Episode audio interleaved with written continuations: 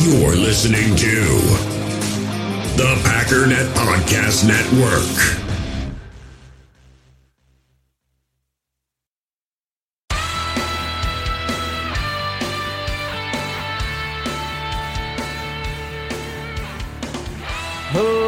Ladies and gentlemen, welcome once again to the Packernet Podcast. I am your host and resident panelist, as always, Ryan Schlip. Check us out online, packernet.com. Find me on Twitter, pack underscore that app.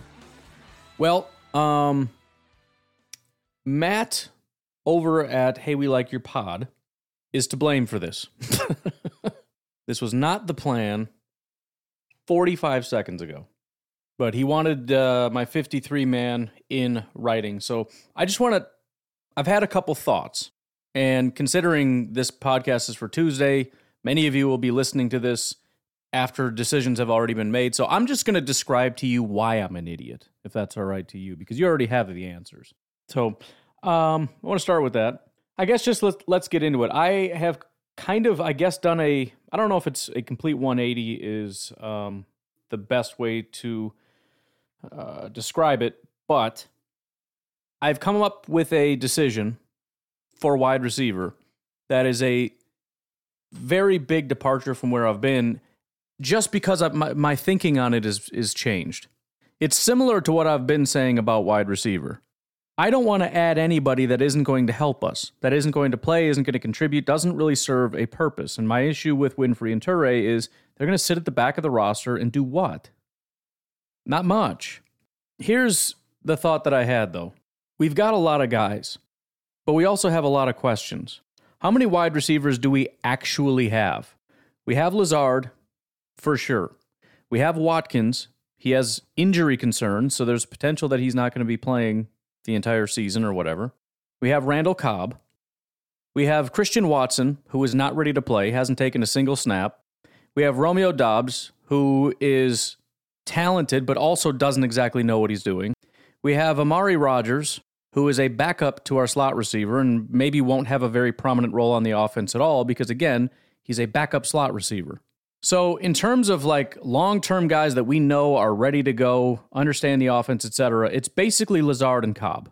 If I'm carrying another wide receiver, a seventh wide receiver, which is a massive number that the Packers really never do, it's not going to be another guy that doesn't know what he's doing which would be Samori Toure. It's going to be a guy that I can turn to in times of trouble. For example, Watkins went down. We need somebody to start. Doubs isn't quite getting it. Watson isn't getting caught up to speed. Winfree is the guy, not Toure. Everybody wants Toure because they think he has some kind of special elite talent, but I don't think that's the case. So the only way in my mind Toure gets on the field is if we keep eight.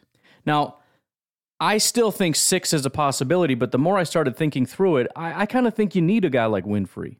We don't know 100% where Doubs is at. We do know 100% that Watson is not ready, and maybe he'll get there at some point. But as of right now, he is not ready. So we can almost scratch him off. He's going to be carried on the 53, but he is not a week one ready to contribute guy. In fact, let me put it this way. Let's say we do this. We got Lazard, Watkins, Cobb, Doubs, Watson, Rodgers, Winfree. Those are our seven. Week one, who gets more snap counts, Winfree or Watson? We know Watson is higher up on our 53 or whatever, but Winfree's going to be out there more than Watson. Winfree's going to be out there more than Amari Rodgers. He might be out there more than Romeo Doubs. I don't know that he's not. I wouldn't expect that to stay that way. But if we're talking week one, we need guys that are 100% ready to go. Winfree's that guy. I don't know that Doubs is. He'll be out there. They love his, his potential and all that stuff. But yeah, I, I, I don't know that that isn't the reality. So the more I started thinking through that, the more I thought Winfree is is not only a possibility but a borderline necessity. At least until we can get some of these other guys up to speed. Because Doubs, Watson, and Amari Rodgers right now, I don't know exactly how much they contribute. I also wanted to look kind of around. this is basically what Matt is doing is putting together an aggregate thing, so he'll have a more accurate representation. But I just want to get a general feel for what everybody else is doing. Haven't really done that yet. But um, I, I definitely see a couple areas where I would say my opinions stand out. One of which already came and went, and I was wrong about it. So probably where I need to really reevaluate stuff. Um, as I'm looking around, though, this one is relatively common. Um, looks like Ingalls did it. Uh, Bill Huber has it this way. Big B on Twitter. I'm actually surprised at how many this is. Um, it's pretty much everybody. Paul Bretl has it this way. Zach Kruse has it this way. Few a few people don't. I've seen a couple that are keeping eight wide receivers, which seems insane to me. In other words, we're keeping both, um, and then a handful of just Samore, and I think one of neither, which is what I used to have it as. But then running back, obviously, it gets interesting, and I'm kind of surprised at some of the things I've seen. I'm I'm sticking with what I have: Aaron Jones, AJ Dillon, and uh, Patrick Taylor. Very torn on it, but I'm just going to hold strong with that. But at running back, I see, let's see, one vote for Goodson. We've got, uh, I've seen a couple people with only two running backs, and that really shocks me because Matt LaFleur flat out said the third running back spot will go to somebody based on special teams.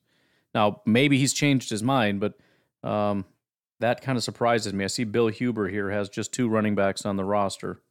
Um, Herman has two running backs on the roster, so that's a relatively popular thing.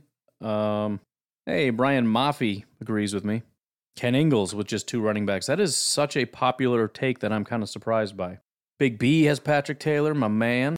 All right, it's looking like it's a lot more of a popular thing than I thought. Zach Jacobson with two running backs. So it actually seems like the most popular thing is just two running backs, which is kind of shocking to me. That must be a conversation being had, had in the back corners of Packers Twitter somewhere that I'm not aware of. Um, but I absolutely don't think that's the case. Patrick Taylor is the most popular. And I actually only saw, and I'm sure there's a billion more 53 man rosters out there, but I've got one, two, three, four, five, six, seven, eight, nine, nine that I'm looking at. Um, and it looks like um, Hershorn and Bukowski are over at the Leap are the only ones I see that have Tyler Goodson. That that's shocking to me because everybody has been hyping up Tyler Goodson. Um, tight end should be relatively straightforward. I know there are a couple. I'm sticking with my four: Marcedes Lewis, Robert Tonyan, Josiah DeGuara, and Tyler Davis. I'm assuming everybody mostly agrees. I know I saw somebody that had just three, which surprised me. But whoever that was, they're not on my list of nine here. Every it's, it's unanimous for a quarterback and for uh, actually, it's not for quarterback. Somebody had Etling as like a tight end quarterback thing. It's kind of weird. I don't think that's in my group of nine though. Um, offensive line, I've seen a lot of funky stuff. Most people are very, in fact, I don't know if let's let's just see. Rasheed Walker and Caleb Jones are on at, at least one, if not both, are on just about everybody else's. I don't have either. As I've said before, I don't see the purpose. I don't really see the benefit. First of all, I'm already carrying nine. I've seen people carry as many as 11 offensive linemen. If you look back over the history, it's been nine, nine, nine, eight, and nine. I have nine. Some people doing 11 is like, that's two more than they've ever done. And they've been very consistent with nine, aside from the one year they did eight. But anyways, you know, I I'm looking at it. We got Bakhtiari, we got Royce, we got Jenkins, we got Tom, we got Nijman. We have tackles. Even if the two guys aren't there, we still have like f- what three, four more. But um, let's see. This one has Caleb Jones. Looks like Huber's with me on just carrying the nine. Herman has Walker and Caleb Jones. This one just has the nine. So I'm not completely on my own. It looks like two of these also has just nine, but um, the the love for Rasheed Walker is is really surprising to me. For a seventh round pick who played a handful of snaps in one game that is clearly a developmental prospect, um, to say he's ready for the big time, let's throw him in there, and you know, in case of emergency, we'll we'll bring him in.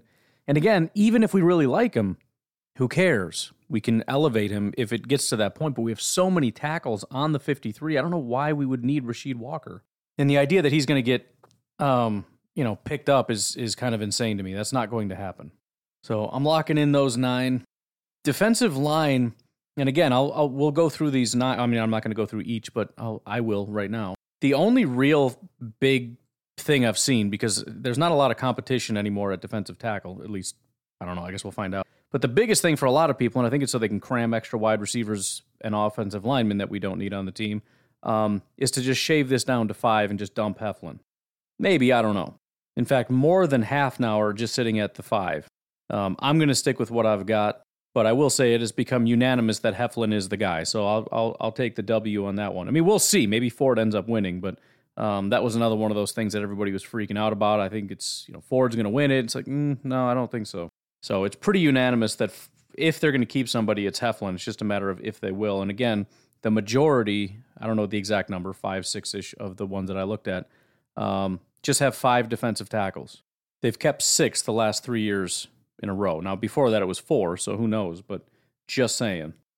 Um, Edge, I haven't looked, but from what I've seen, it seems very much the consensus that it's they're going to keep five guys and it's going to be Rashan Preston, Kingsley Garvin, and Tipa. I am the lone soldier at with Hamilton over Tipa. I have strongly considered putting Tipa on. Same thing I did with linebacker. Maybe we should just do an extra linebacker and call it a day. But I put Winfree on instead. Um, I I just I just think Hamilton's better. Um, I know Tipa's been like the guy since day one that's been running with the ones and all that, but that was training camp mostly prior to the preseason games. I think, Ham, well, again, via PFF, Hamilton has been the better pass rusher in the preseason. He's been the better special teamer. The only question I had was who's actually, and the other thing is Tipa's injured. Um, so that that's going to play into it. But the only other thing was the last time Tipa played, was he the first guy out or was it Hamilton? So I had to go back to week two with the Saints. I looked at it. The first play, Tipa was out there, Hamilton was not. And I was like, oh, see, maybe, I don't know. And, you know, he could have lost it since week two, but whatever. The very second play, they pulled Tipa and put Hamilton on. Hamilton was on the next like five, six, seven, eight plays. I didn't see Tipa until, again, like eight plays later. And Hamilton was on the field with him. So technically, Tipa went out before Hamilton, but it was one random play. They pulled him until like the next drive, halfway through it. Hamilton played almost the entire first series or so. So I would lean toward Hamilton was already ahead of Tipa in week two. Week three, Hamilton played, played well. Tipa was out. He's he was injured. I believe he still is. So I'm gonna roll with it. I, I am torn on it. I think the Packers really want Tipa to be a thing. It's it's Tipa's their guy. They've developed him. They've worked on him. Now, I think they could probably still stash him. I don't think he's going to get picked up. I don't think Tipa's going to be happy about it, but I think they have the ability to do that. Hamilton is not. He's he's not a homegrown guy. He's a guy that they picked up, and you know, I think a lot of times these guys from other teams get picked up and they kind of flash. And seems like the Packers, at least, I don't know about other teams, but they're kind of like, eh, we're going to stick with our homegrown guy. So I could see Tipa still continue to win, but I'm I'm just going to stick by my guns here. And, and part of me is because everybody else isn't it, it leads me to believe I'm probably wrong, but I'm going to stick by my guns anyways, just in case, because it just makes more sense to me. But you know, but um, yeah, this one has five plus Tipa. This one actually has Kobe Jones. Oh wait, it has Tipa too. Who who else we have? we got? Rashan Preston, Garvin. Oh, it's because there's six, but he's got Kobe Jones ahead of Hamilton. See, I don't know, man. It's making me nervous. Everybody else hates Hamilton and doesn't want anything to do with him. I don't know. I, the only thing I can think is it's hype. There's been a lot of hype about Kobe Jones, and I know we've all seen Tipa kind of running the first team, whatever. So that's kind of what it's about. And I'm leaning a little more toward, I guess, PFF. But also, again, I just watched as Hamilton took the majority of the snaps to start at least week two. I, I guess I could watch week three and see what happened. I know Tipa's not there, but it's still worth looking at, I guess. Yeah, it's Hamilton and Garvin that are out there. So I'm I'm sticking by it. It's making me nervous, but I'm I'm sticking by my guns here. I wonder if anybody else agreed with me at all. I doubt it. This one has Tipa. Actually, Herman has Tipa and doesn't have Garvin or Hamilton or Kobe Jones for that matter. It's a very different group. Um, let's see. This one has Jonathan Garvin and Kobe jo- again. Kobe Jones ahead of Tipa and Hamilton. Another vote for Tipa. Here's one for Tipa. And again, the, the, the assumptions that I'm making are Rashan, Preston, Kingsley, and Garvin. So, you know, if it's different than that, I'll let you know, which it has been, I don't know, once or so. Rashan, Preston, Garvin, Kingsley, and Kobe Jones. Man, I am shocked at the amount of love for Kobe Jones. Again, I know he's had his flashes and whatnot, but that's surprising. Um, another one for Kobe Jones. Man, there there might be as many for Kobe Jones. What's maybe this will be like the tiebreaker here. This is Tipa. It's close though. I mean, it, it's almost 50-50. I'm the only one that I can say. I'm I'm gonna look through the. I want to look through this Twitter thread, see if I can find one person that had Hamilton. Let's see, I'll add Maggie Loney to this. She does not have. She has Tipa. Mertig has Tipa. Danny Kodnick has just four, so he doesn't have anybody outside of Garvin. After Garvin, there we go. Found one. Justis Mosqueda, Tex Western, and Justis Mosqueda did one. They have Rashan Preston and Agbar Hamilton. No Garvin though, so it's still not exactly the same. But at least I'm not completely alone with Hamilton. But they got Hamilton actually beating Garvin. This is actually a very similar. They have Patrick Taylor like I do. They have Juwann Winfree like I do. The only difference is they have Rasheed Walker so far. Everything else is exactly the same. Anyways, um, yeah, that's that's a uh, it's a very unusual take that I'm having there. But again, I, I feel like I've laid out my case well enough. Uh, linebacker almost seems pretty settled at this point. Quay, Campbell, Barnes, and then McDuffie. I don't really know what else you could do other than maybe we drop McDuffie or add Wilborn. That's that's really the only options we have. And there you have it. Paul Bretl actually has Wilborn on here, which you know I'm I'm assuming, and I could read what he says here, but I'm assuming it's a special teams thing for the exact same reason I said we would keep um, Summers just just for special teams. So entirely possible. It it it is, but again, I think the majority would have it where it is. And yeah, as of the uh, 1, 2, 3, 4, 5, 6, 7, 8, 9, 10, 11, I now have 13 and uh, only one as the additional linebacker. But I think after that is where it gets probably the hardest, and that's at corner and safety. Again, I'm, I'm completely set with Jair Stokes, Douglas, SJC, and Nixon. If you look at the remaining corners, um, we're talking about Ento, Gafford, and Kiondre Thomas. Ento has actually played the least amount of snaps. That's who I have on here currently, if I don't change my mind in the next couple of minutes. Kiondre Thomas has taken the most snaps uh, outside of Shemar Jean Charles. Now, again, the most snaps doesn't necessarily mean anything, as we saw with Summers. He had the most special team snaps. I read too much into that, and they cut him. Uh, that could just absolutely mean we need to see more. Where, you know, again, Keisean Nixon has taken the least amount of snaps. I pretty much have him locked in as our backup slot guy. I could be wrong, but I'm just assuming he's got that locked up, and that's why he didn't get as many snaps. And so, otherwise, you got Rico, who was graded as the worst corner, but obviously you get the special teams stuff if you're into his special teams abilities, um, or Ento.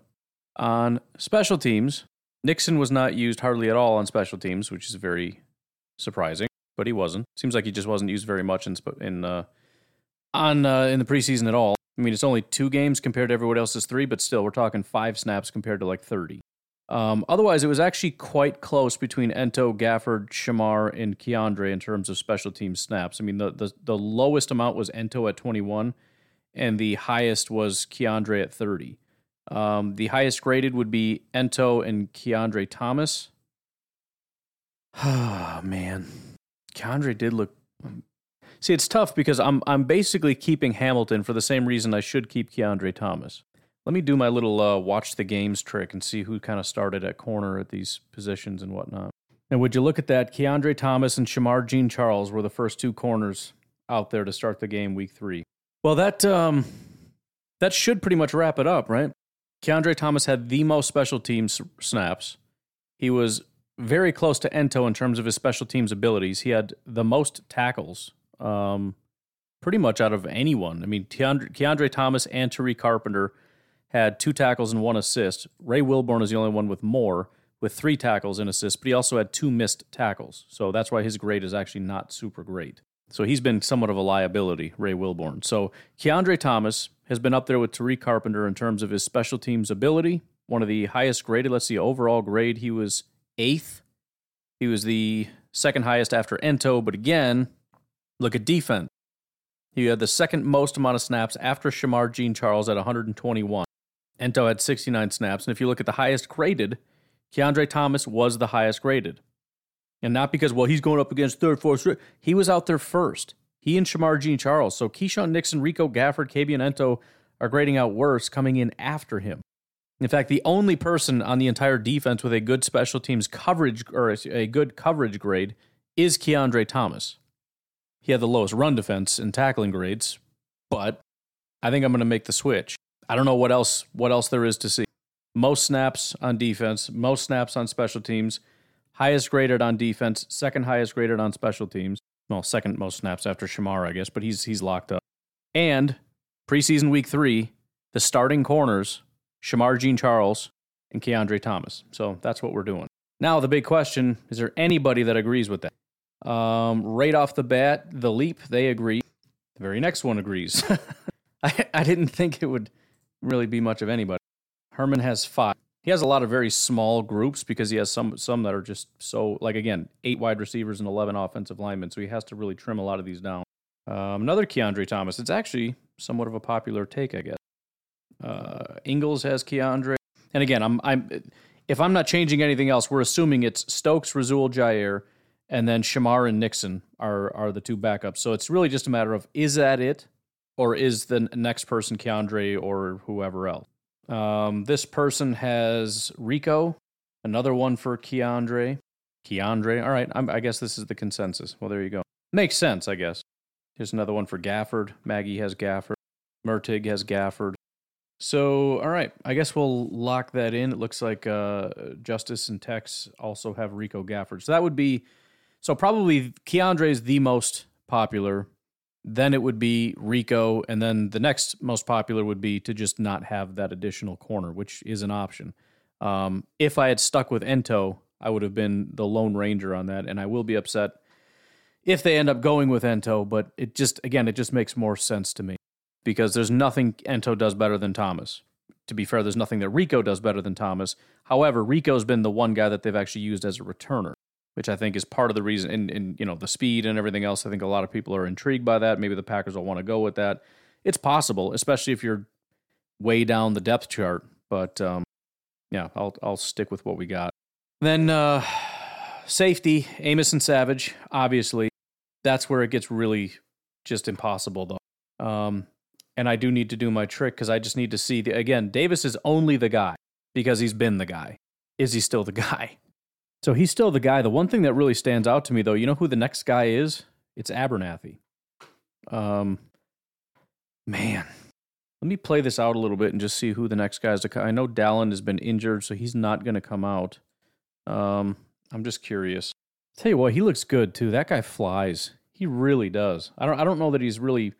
I've seen him like make a huge impact, but he just he gets from point A to point B so fast, just in terms of recognizing it um, it seems like they're using him more as a box, whereas Davis seems to be more the free safety, which is surprising because Davis is like a hulking, massive person, and Micah seems like the smaller sideline to sideline speed guy. But you know, whereas Sean Davis just kind of hangs back and doesn't really get anywhere. Uh, Micah is is everywhere.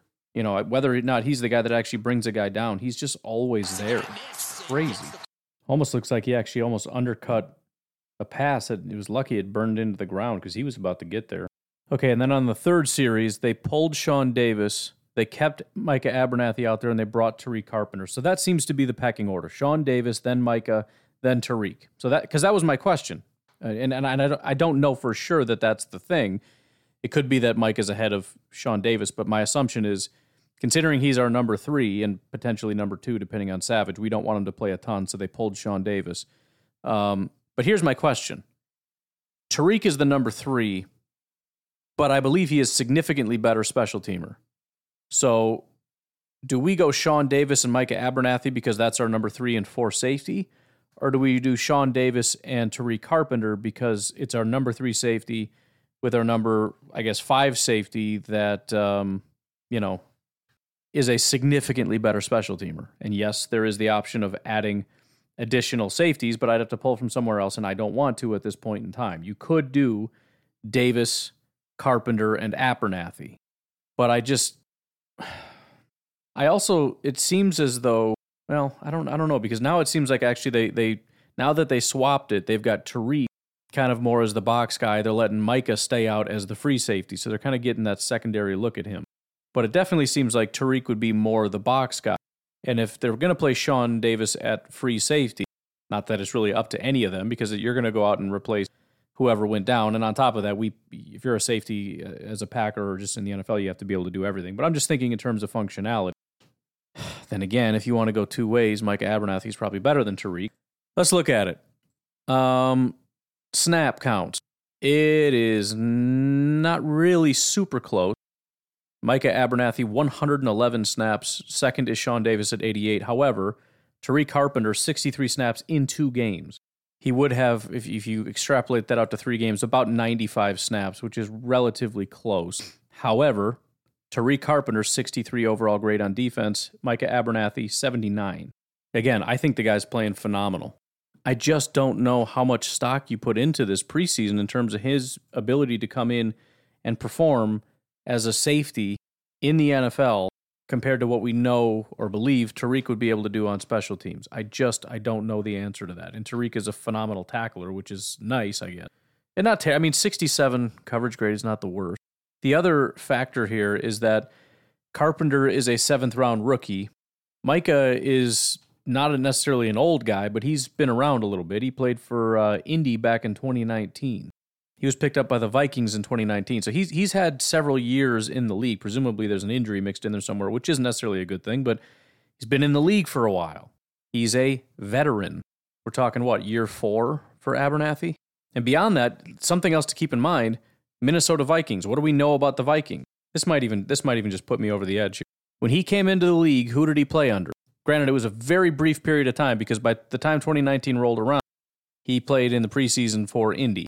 But still, he does have a, a glimmer of experience with our now DB coach in Green Bay. The picture I'm looking at of is is of him in a Vikings jersey, and he seems to be thriving in uh, with what we're doing here. Man, I'm torn on this. I suppose the other thing is to just go the safe route and put Dallin Leavitt in there. I'm guessing that's whatever. I'm just I just started looking at other people's and I see Dallin Leavitt, but again, the guy is just not good at anything unless our special teams coach just has that much pull and they're like he's just like I just want the guy and there's nothing you can do about it. I just he's just not good though. He has one of the lowest special teams grades. I mean, granted he only played in one game, so he didn't get a ton of opportunities, but it's it's bad, dude. Sean Davis is the only safety with a lower special teams grade than Dallin Leavitt. Dallin Leavitt has the lowest uh, grade on PFF. On a per game basis, by the way, he uh, did not play very much. 21 snaps in one game is slightly more than Vernon Scott got in two games, and, and he was hurt, so who knows if he would have ended up with more. So I don't know. Plus, there's the injury, and I don't know how much that's still lingering. I just don't think I can put. I just don't want to put him on. I, I feel like that's just a peer pressure move. I think the thing that throws me off is um, if you go back to week one, and again, a lot can change obviously since week one, but Dallin Leavitt was essentially first string or preseason first string, along with um, Vernon Scott, which is to say ahead of Sean Davis at the time. So, I mean, it is hard to imagine him just completely falling off the team while injured. I don't know, man. It is actually kind of all over the place with safety too. It's kind of funny. I didn't really. I, I thought it was just going to be everybody's just going to say Leavitt because that was the first couple that I looked at, but um, that is not so much the case. This one has uh, Davis and Leavitt. This one has Abernathy and Tariq. I mean, well, we'll assume Amos Savage and Davis. Abernathy and, and Carpenter, this one has. This one has Leavitt and Carpenter. This one just has Abernathy. This is Leavitt, Leavitt and Abernathy. Just Leavitt, Leavitt, Leavitt and Abernathy. Trying to talk myself into Leavitt. Uh, I'm looking at his previous experience as a special teamer. I mean, his grades are 55, 39, 54, and 62. He's never really been that good. He has a lot of experience. No quite he has a ton of experience. But the missed tackles are a little out of control. He did have a massive amount. He had 11 tackles last year, which is maybe why everybody's so excited about him. And again, our special teams coach obviously loves the guy. He does have a lot of experience as a safety as well, which is probably a lot of pull. And he, he was he's been average, about 60 all four years, and he played a ton 255 snaps last year. Strangely, almost entirely in coverage, which makes me think maybe he was like a third safety. But uh, fine, I'll put friggin' stupid Leavitt. Sorry. Sorry, Leavitt. I don't mean to call you stupid. I just, I don't know. I wanted to put Tariq because of special teams. And maybe he'll be on there because of special teams. I don't know. But I'm not adjusting my 53 and dropping somebody else off. I, I, I'm not prepared to do that right now. It's really just a question of of injury. I'm I'm going to give myself that out. In fact, I'm going to put Leavitt on here with Carpenter in parentheses to indicate that that is my prediction if Dallin Leavitt is injured because I don't know what his injury status is. Or should I put Car- Abernathy? I don't know. I'll, maybe I'll just take the stupid Carpenter off here and put Leavitt because I don't I don't know what's going to happen. Just just just let it ride, I guess. Just the only other question is: Are there any surprises at uh, specialists right out of the gate. Second, uh, second 53 has uh, Ramiz Ahmad there, Ahmed there, whatever. Looks like Huber has it too. Oh no, he does. Never mind. That's toughest cut, says Ramiz Ahmed. So yeah, just the one. I'm not gonna mess with it. But all right, she's officially, officially, official now. This is it. I'm not touching it. I'm not looking at it. Um, that is, unless some news comes across of another cut, in which case I will update it, and everybody's just gonna have to get over it. But uh, we got Rodgers in love, Lazard, Watkins, Cobb, Doubs, Watson, Rodgers, and Winfree. Running backs, I'm adding Taylor. Might as well just get to the extras. Tight ends, we're going with all four, including Davis. Offensive linemen, you got your starting five. I'm adding Zach Tom. We got Hanson, who is our interior swing guy, guard slash center. Sean Rhyan, because we need to. And then Nijman, obviously, because he's Nijman. Uh, defensive tackles, all the keepers plus Heflin, going with six there. Edge, we got Rashan and Preston. Kingsley, obviously. And then Garvin and Hamilton are the uh, probably the next up after uh, Rashan and Preston. Linebackers, Quay and Campbell. But then we got Barnes, who's sort of locked into that number three spot. And then we're going with McDuffie. Um, cornerbacks, Jaire Stokes Douglas. Shemar is sort of that locked up, next up guy. Uh, Nixon is backing up Douglas in the slot. And then Kiondre Thomas is going to be our wild card. Safety, Adrian Amos and Darnell Savage, along with Davis, Sean Davis, and uh, Dallin Leavitt. And then special teams, Mason, we're trusting will be back, uh, along with O'Donnell and Jack Coco. All right, well, the good news is you'll never have to hear a 53 from me again. So there you go. Anyways, why don't we take a break right Shia, come back and cover a few more things. Got some news and notes to go over and whatnot. If you'd like to support the podcast, patreon.com forward slash pack underscore daddy. And again, I'm asking for uh, any support for those that are willing, able, or interested in Fertile Ground Ranch Discipleship Ministry. It is a uh, brand new venture that has been in the works by my dad for between 15 and 20 years, and uh, finally just bought the property. We went out there this summer. It's it's absolutely beautiful out there. There's several acres, a house, barn.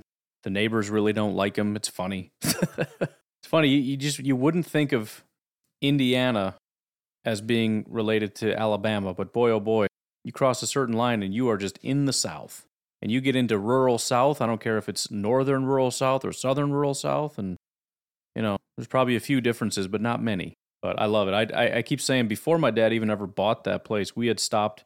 We would stop in Columbus on the way down because it's just kind of a good third of the way down to Florida. And um, I was actually shocked and a little disappointed that the best bits, biscuits and gravy I had, because I got it at every single place we stopped, all the way down, starting in Indiana, all the way down to Florida and every place in between.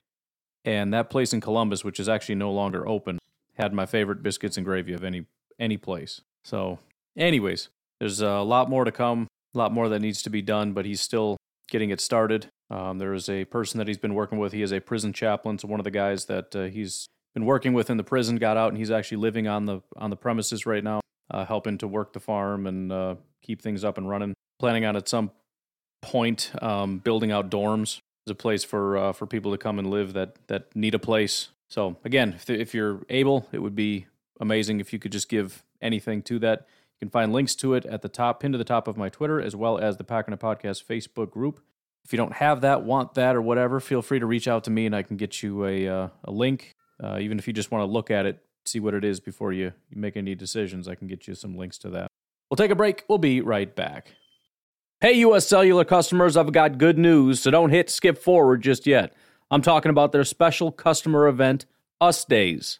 What's Us Days? It means exclusive offers just for their customers, just to say thanks, like up to $1,200 to upgrade to any new phone.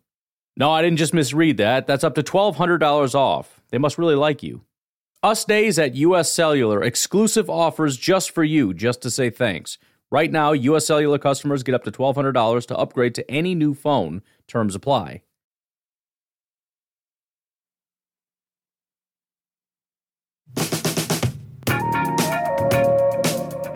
You know, I was cruising around on the Twitters and whatnot, and I saw this poll kind of listing four different Michael Jackson songs and which ones were the best or whatever.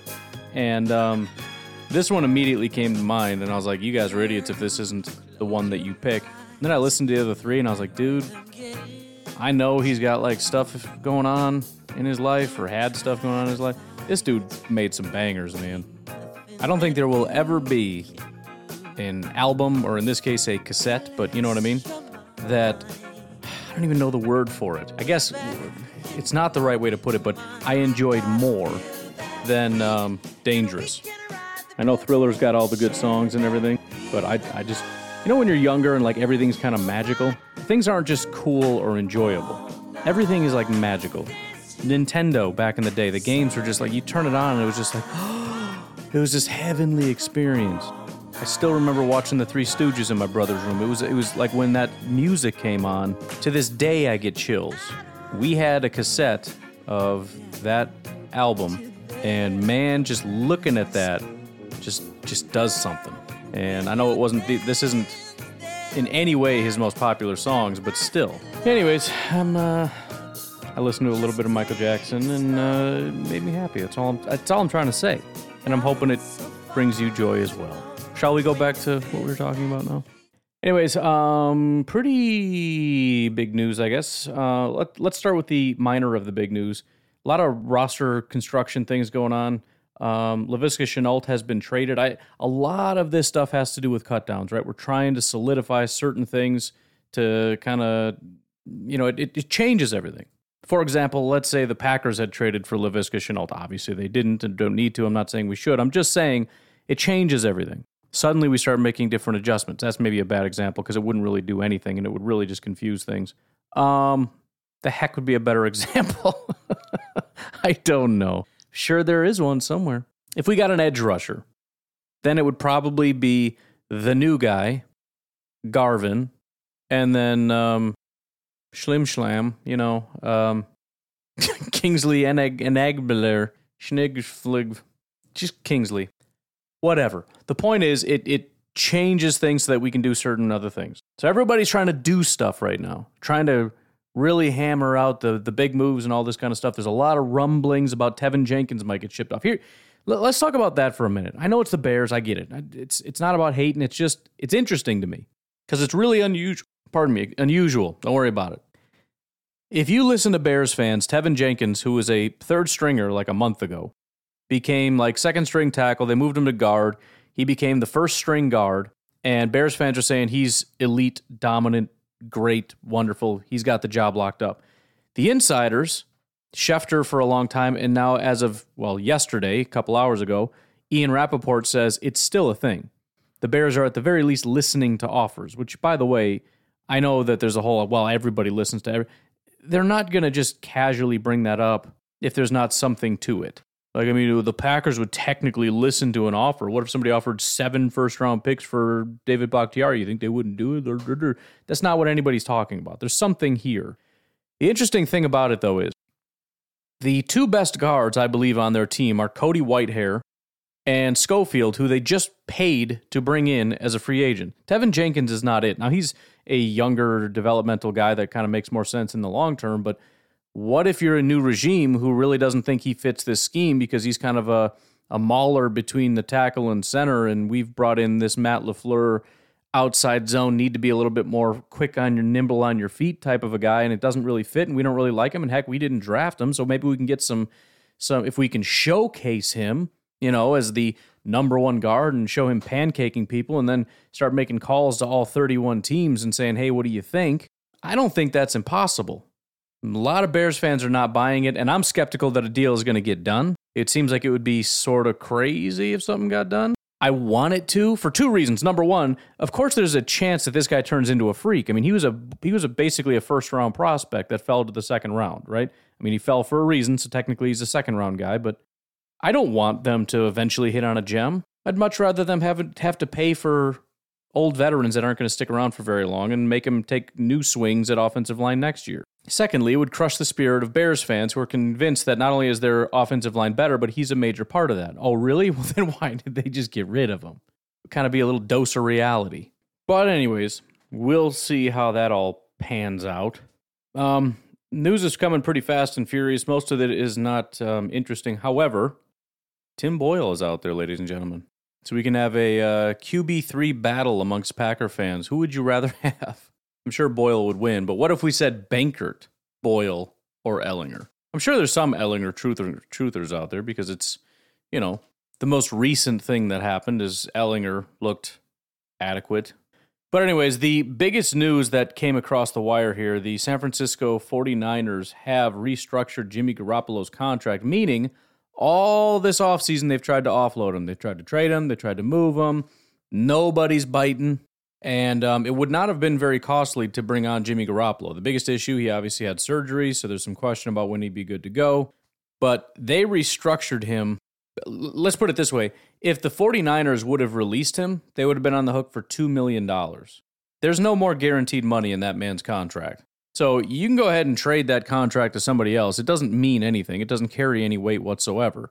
And the fact that nobody seemed to be very interested in him means pretty much anybody could raise their hand and said, "Hey, we'll do it for this amount." Now, the question I have is were there teams that raised their hand and were like, "Hey, uh, we're willing to trade for Jimmy?"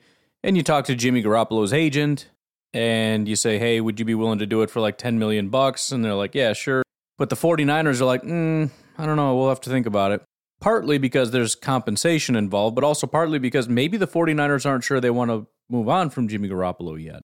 I, the 49ers fans will never agree to this ever. No way. But I'm I think it's a little interesting that almost immediately after the third preseason game and the third and final chance to take a look at Trey Lance and see if he is in fact ready to lead this team to Super Bowl championship glory. Almost immediately after that final look, they're like, you know, maybe Jimmy, you just hang out with us for a little bit. You know what I mean? And rather than paying $2 million to just let him walk, because obviously, who, why would you pay to keep Jimmy Garoppolo around? We got our guy in Trey Lance. They decided to pay $6.5 million to give him a new contract and uh, keep him around. Now, that's not a massive amount of money. Some people were throwing around the idea that it was the biggest contract, but just a cursory look at it, and there are other. Um, Mitch Trubisky's making more money than that. So he's probably one of the highest paid backups, but it's it's still not a very significant amount of money. But the point is, regardless of all of that, the 49ers very easily could have just cut this just made a clean break and said we can't find any compensation for him. Zero teams are willing to give us even a seventh round pick, so we're just going to cut bait. I'm sure that's not the situation, but let's just pretend that is. Like we we can't get any compensation and we don't want to just cut him, so we're going to pay him. I just don't buy that. Why? Nobody else does that, by the way. When teams are looking to cut a guy, they'll try to get compensation, and if they can't, you know what they do? They cut them. They let them walk. Oh, well, we tried. We couldn't drum up any interest. I guess we got to just let them walk. That's what happens. You don't pay to keep them when you've already decided you don't want to keep them. That doesn't make any sense. You're going in the wrong direction. We're trying to get paid to get rid of them. We can't, so the next best thing is get rid of them. And even what it's, you know, you got uh, the little breakdown here on NBC Sports saying um, any team trading for his old contract would have taken on $25 million base salary, a greatly reduced cost. He is now far more appealing. In other words, the take on this is he was 25 million they would have had to trade him for. But now that the 49ers have cut him down to 6.5 million, now teams will be more interested. The team could have done that. Teams do that all the time. They trade based on a, a restructure agreement. You work with the team on a compensation, we'll give you X amount for the player, and then you work out ahead of time a a deal with the player so that the 49ers say yes, and then Garoppolo or whoever says yes, and then you immediately upon the trade work on restructuring the deal that we agreed upon. So that the whole well, the, they just couldn't offload him because it was 25 million, blah blah blah. It's it's nonsense. Let me let here's what Mike Silver. Some people are downplaying this, right? And and listen, there are a lot of people. There's different kinds of reporters out there. There's some who are always got the back of certain players, certain quarterbacks, right? Whether it be Lance or Fields or whatever. Then you got guys who are just nice. They just don't want to say mean things. They just want to say nice things. So you're going to have a lot of people out there that are supporting the 49ers, supporting Jimmy G, supporting Trey Lance, supporting this decision. It's not about Lance. Da, da, da. That's just the way they do things. But let's be completely honest. Here's what Mike Silver had to say, and I tend to agree. This is a hedge, plain and simple. And the reason the 49ers are hedging is they're worried that Lance, for all his promise, won't be good enough to get their built to win now team to its only acceptable destination. This is 100% true. He's not ready. He's not. This isn't to say that this is what I was trying to talk to somebody who's a 49ers fan on Twitter about. He was mad that, that he gets so much scrutiny. And what I tried to tell him is, duh, he should get more scrutiny. The all the other quarterbacks that were drafted, uh, Justin Fields, Trevor Lawrence, Zach Wilson, all of those teams, with the exception of one, 49ers and Trey Lance, are rebuilding. All of those teams suck they're starting at the bottom and they're willing to invest in a guy. And if he doesn't pan out, whatever, the team sucks. Who cares? We can allow him to grow as we rebuild. The hope for the Bears is that the team, along with Justin Fields, gets better. The hope for the Jaguars is that as Trevor Lawrence improves and the team around him improves, the team will get better and that will continue to grow over time. The 49ers are trying to improve the quarterback position so that they can capitalize on the team that they have right now they're not willing to go backwards with Trey Lance, which is what I think they're doing right now. So there's no there's no doubt in my mind. There's a reason teams like the Packers don't pay six and a half, seven million dollars for guys like Jimmy Garoppolo to come be the backup quarterback. You know what it is? Because Aaron Rodgers is our quarterback, and we're not going to spend more money at the quarterback position. This isn't about well, what happens if so and so. Who who was Jimmy Garoppolo's backup quarterback all these years? Garbage. You know why? Because, like everybody else, they're willing to admit that if our starting quarterback goes out, our season's over, which it was for the 49ers, by the way. As soon as Jimmy went down, the team went to zero. That's how it is for all teams, despite everybody trying to pick on the pack. Oh, once your quarterback leaves, you're done. teams, fans of teams like the Bears say that because they don't understand that that's just how it works for most. They have no idea because their starter and their backup and their third string quarterback are like the same guy. So they're like, our team doesn't even get any worse when our starter loses. Sometimes they get better. I know. I remember. I saw Dalton play, and he was significantly better than Fields. I was there. It was like eight months ago. I remember that. But for the rest of the competent NFL universe, when your starter goes out, your season is over. And if that isn't the case, your season's already over because your team sucks. If Josh Allen goes down, the Bills are done. If Aaron Rodgers goes down, the Packers are done. If Matt Stafford goes down, the Rams are done. Pat Mahomes goes down, the Chiefs are done. Well, no, remember they lost him for like five seconds in the playoffs and barely snuck out a win. Remember that? Not what I'm talking about. We saw Matt Flynn do that too. That's not exactly the same thing, though. I'm not talking about sneaking out lucky wins here and there.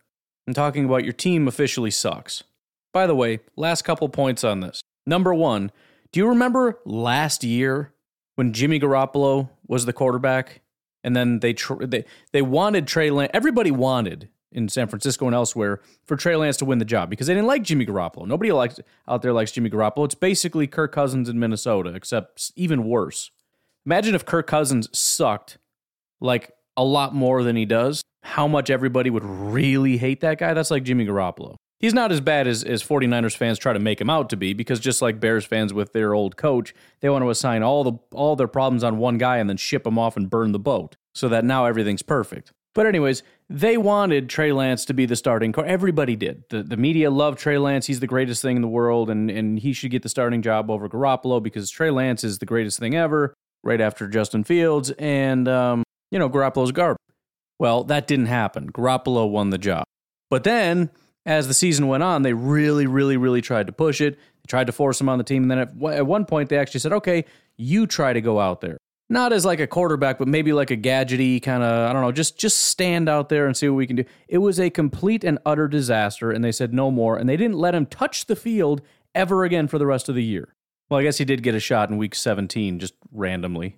I'm assuming because Garoppolo got hurt, because the guy's always hurt. I don't know. But, anyways, one random week, week 17, and then he was done. So, weeks what? Starting in week four they're like all right let's get this give this a shot weeks four and five. And then they said never mind this is a disaster let's never do this again. In fact let's look at it just to be clear on this. And by the way if you're wondering why this matters the 49ers just beat us in the playoffs. The 49ers have been a thorn in our side since forever. If they figure it out it is what happens to the 49ers is more important than what happens to the bears. The bears are fun to pick on because they suck and it's funny to laugh at them. The 49ers are going to be the team waiting for us in the playoffs unless something tragic happens, like, oh, I don't know, Trey Lance sucks, and uh, they try to run with it. So basically, the only reason Trey Lance was given the keys early is because Jimmy got hurt, as usual. The 49ers, or, or, or the, the commentary at that time was nobody was expecting Trey Lance keys this early. In other words, why is he just coming in because of an injury? Well, don't worry. I mean, this is a long term developmental. It's not a big deal. I mean, he wasn't even supposed to be the guy. Anyways, Trey Lance kind of tweaked his knee a little bit, but that following week, both Jimmy and Trey are coming back from injury. The question is, what do you think? Did Trey do enough? Is he going to be the guy? Shanahan says, well, I got to grind the tape a little bit and see what I think and see who comes out on top. The next statement by Kyle Shanahan we didn't draft Trey just to fix this year. That is to say, looks like he kind of sucks this year. It's going to be a long term development, boys. Development. We drafted him so he could be the quarterback hero of the future. BS. You want to get rid of Jimmy G so bad. December 13th, NBC's Peter King reports the 49ers have not made up their minds at all about how to handle their quarterback situation in 2022 and beyond. then, December 28th, 49ers coach Kyle Shanahan said Trey Lance has improved over the past month while running the scout team. Wow, big boy stuff. So then Jimmy sprains his thumb. He's just the, the guy's just a walking band-aid. So Trey Lance has to come back out. That same day, after Trey Lance and the 49ers just stomped out the Texans 23 to 7, Kyle Shanahan walks up to the podium and says, "Yeah, if uh, if Jimmy's ready, he's our quarterback." There was no doubt. This is January. This was a half a year ago. If this banged up, beat up guy that everybody hates and says that he sucks comes back ready, he's 100% going to be the guy over Trey Lance.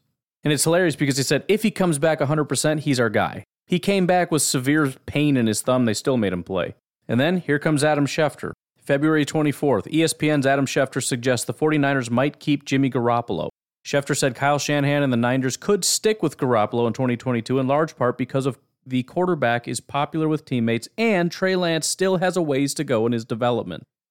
Uh, it says Lance, Schefter said, was probably further behind than people realized. Trey Lance is greener than people realize. Trey Lance is going to need more work than people realize and have a roster that can win now. But, anyways, the, the, the final piece to this that you know just makes it nonsense is the fact that everybody is doing a complete 180 on this. Five minutes ago, Jimmy Garoppolo was just say la vie. He's a bum. Get him out of here. We never needed him. Trey Lance is the future. Now all of a sudden, this was always the best plan. This always made the most sense. You're you're acting like this is a crazy thing. We always knew this was going to happen. Lies, lies. But in all honesty, this this ultimately is probably a net negative for the Green Bay Packers because they've allowed themselves a buffer. This is very similar to the Roquan situation where they had two really bad options and they picked the third one. Trade him or pay him. They didn't do either. With the 49ers situation, boy oh boy, I was really loving this whole Trey Lance thing. The only thing I didn't like about it is I was worried that they were going to botch week one against the Bears. The problem is now that they brought back Garoppolo, they're pro- I, I'm 99% sure Trey Lance is going to get the start against the Bears, so this isn't even going to fix anything. If Jimmy Garoppolo starts, it's going to be because things got so wildly out of control and horrible with Trey Lance, they decided to play Jimmy later. Jimmy that's been sitting and is now healthy. Hope the only thing we can hope at that point is that the, the their playoffs hopes are dashed. but it just it just brings me pure joy. I get that that makes me a terrible person. I can't help it. I love seeing the 49ers in such a horrible situation where they their best option is to pay big time backup quarterback money to keep Jimmy Garoppolo, the guy that they have been dogging, they've been trashing, shown no respect to the quarterback that took them to the playoffs, made them a much better team when he was playing. Go look at the record when he played compared to when he didn't. He's like 32 and 14. It's an incredible record he has with that team. And without him, it's it's an appalling record. They are a garbage franchise when Jimmy Garoppolo is not the core. But he gets no respect. He gets no credit. He gets nothing. And they have treated him like complete garbage. And now they come groveling back after th- spitting on him and throwing him to the curb and it makes me happy. Um, finally, Alexander Mattison of the Minnesota Vikings apparently is asking to leave. I can't necessarily corroborate that part of the story, but uh, at the very least, there is talk of trading Alexander Mattison. Now, the one report I saw, and this was just an Instagram graphic, maybe it was fake, but is that he wants to be a starting running back, and he can't be that while he's playing behind Dalvin especially now that they've become a much less uh, run heavy offense, his usage is going to plummet as the number two running back.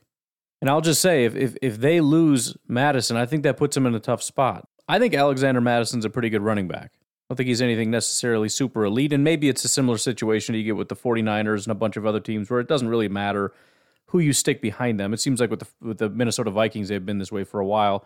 They're going to run the ball well. Again, that may not be the case anymore because they've got a new style of offense, but considering Dalvin Cook's injury history, if Dalvin goes down and Mattison's gone, you're looking at a situation where Kene Nwangwu is uh, your starting running back for the season. 2021 fourth round pick. There's also Ty Chandler, 2022 fifth round pick, and Bryant Koback, undrafted free agent from this year. So, probably not anybody in Minnesota's favorite thing to hear that Alexander Mattison would like to go bye bye. Um, but it is what it is. Anyways, I'm going to get out of here. Got to do um, Packernet After Dark very quickly and then get this live stream rocking and rolling. But you guys have yourselves a great night, and I will talk to you tomorrow. Have a good one. Bye bye.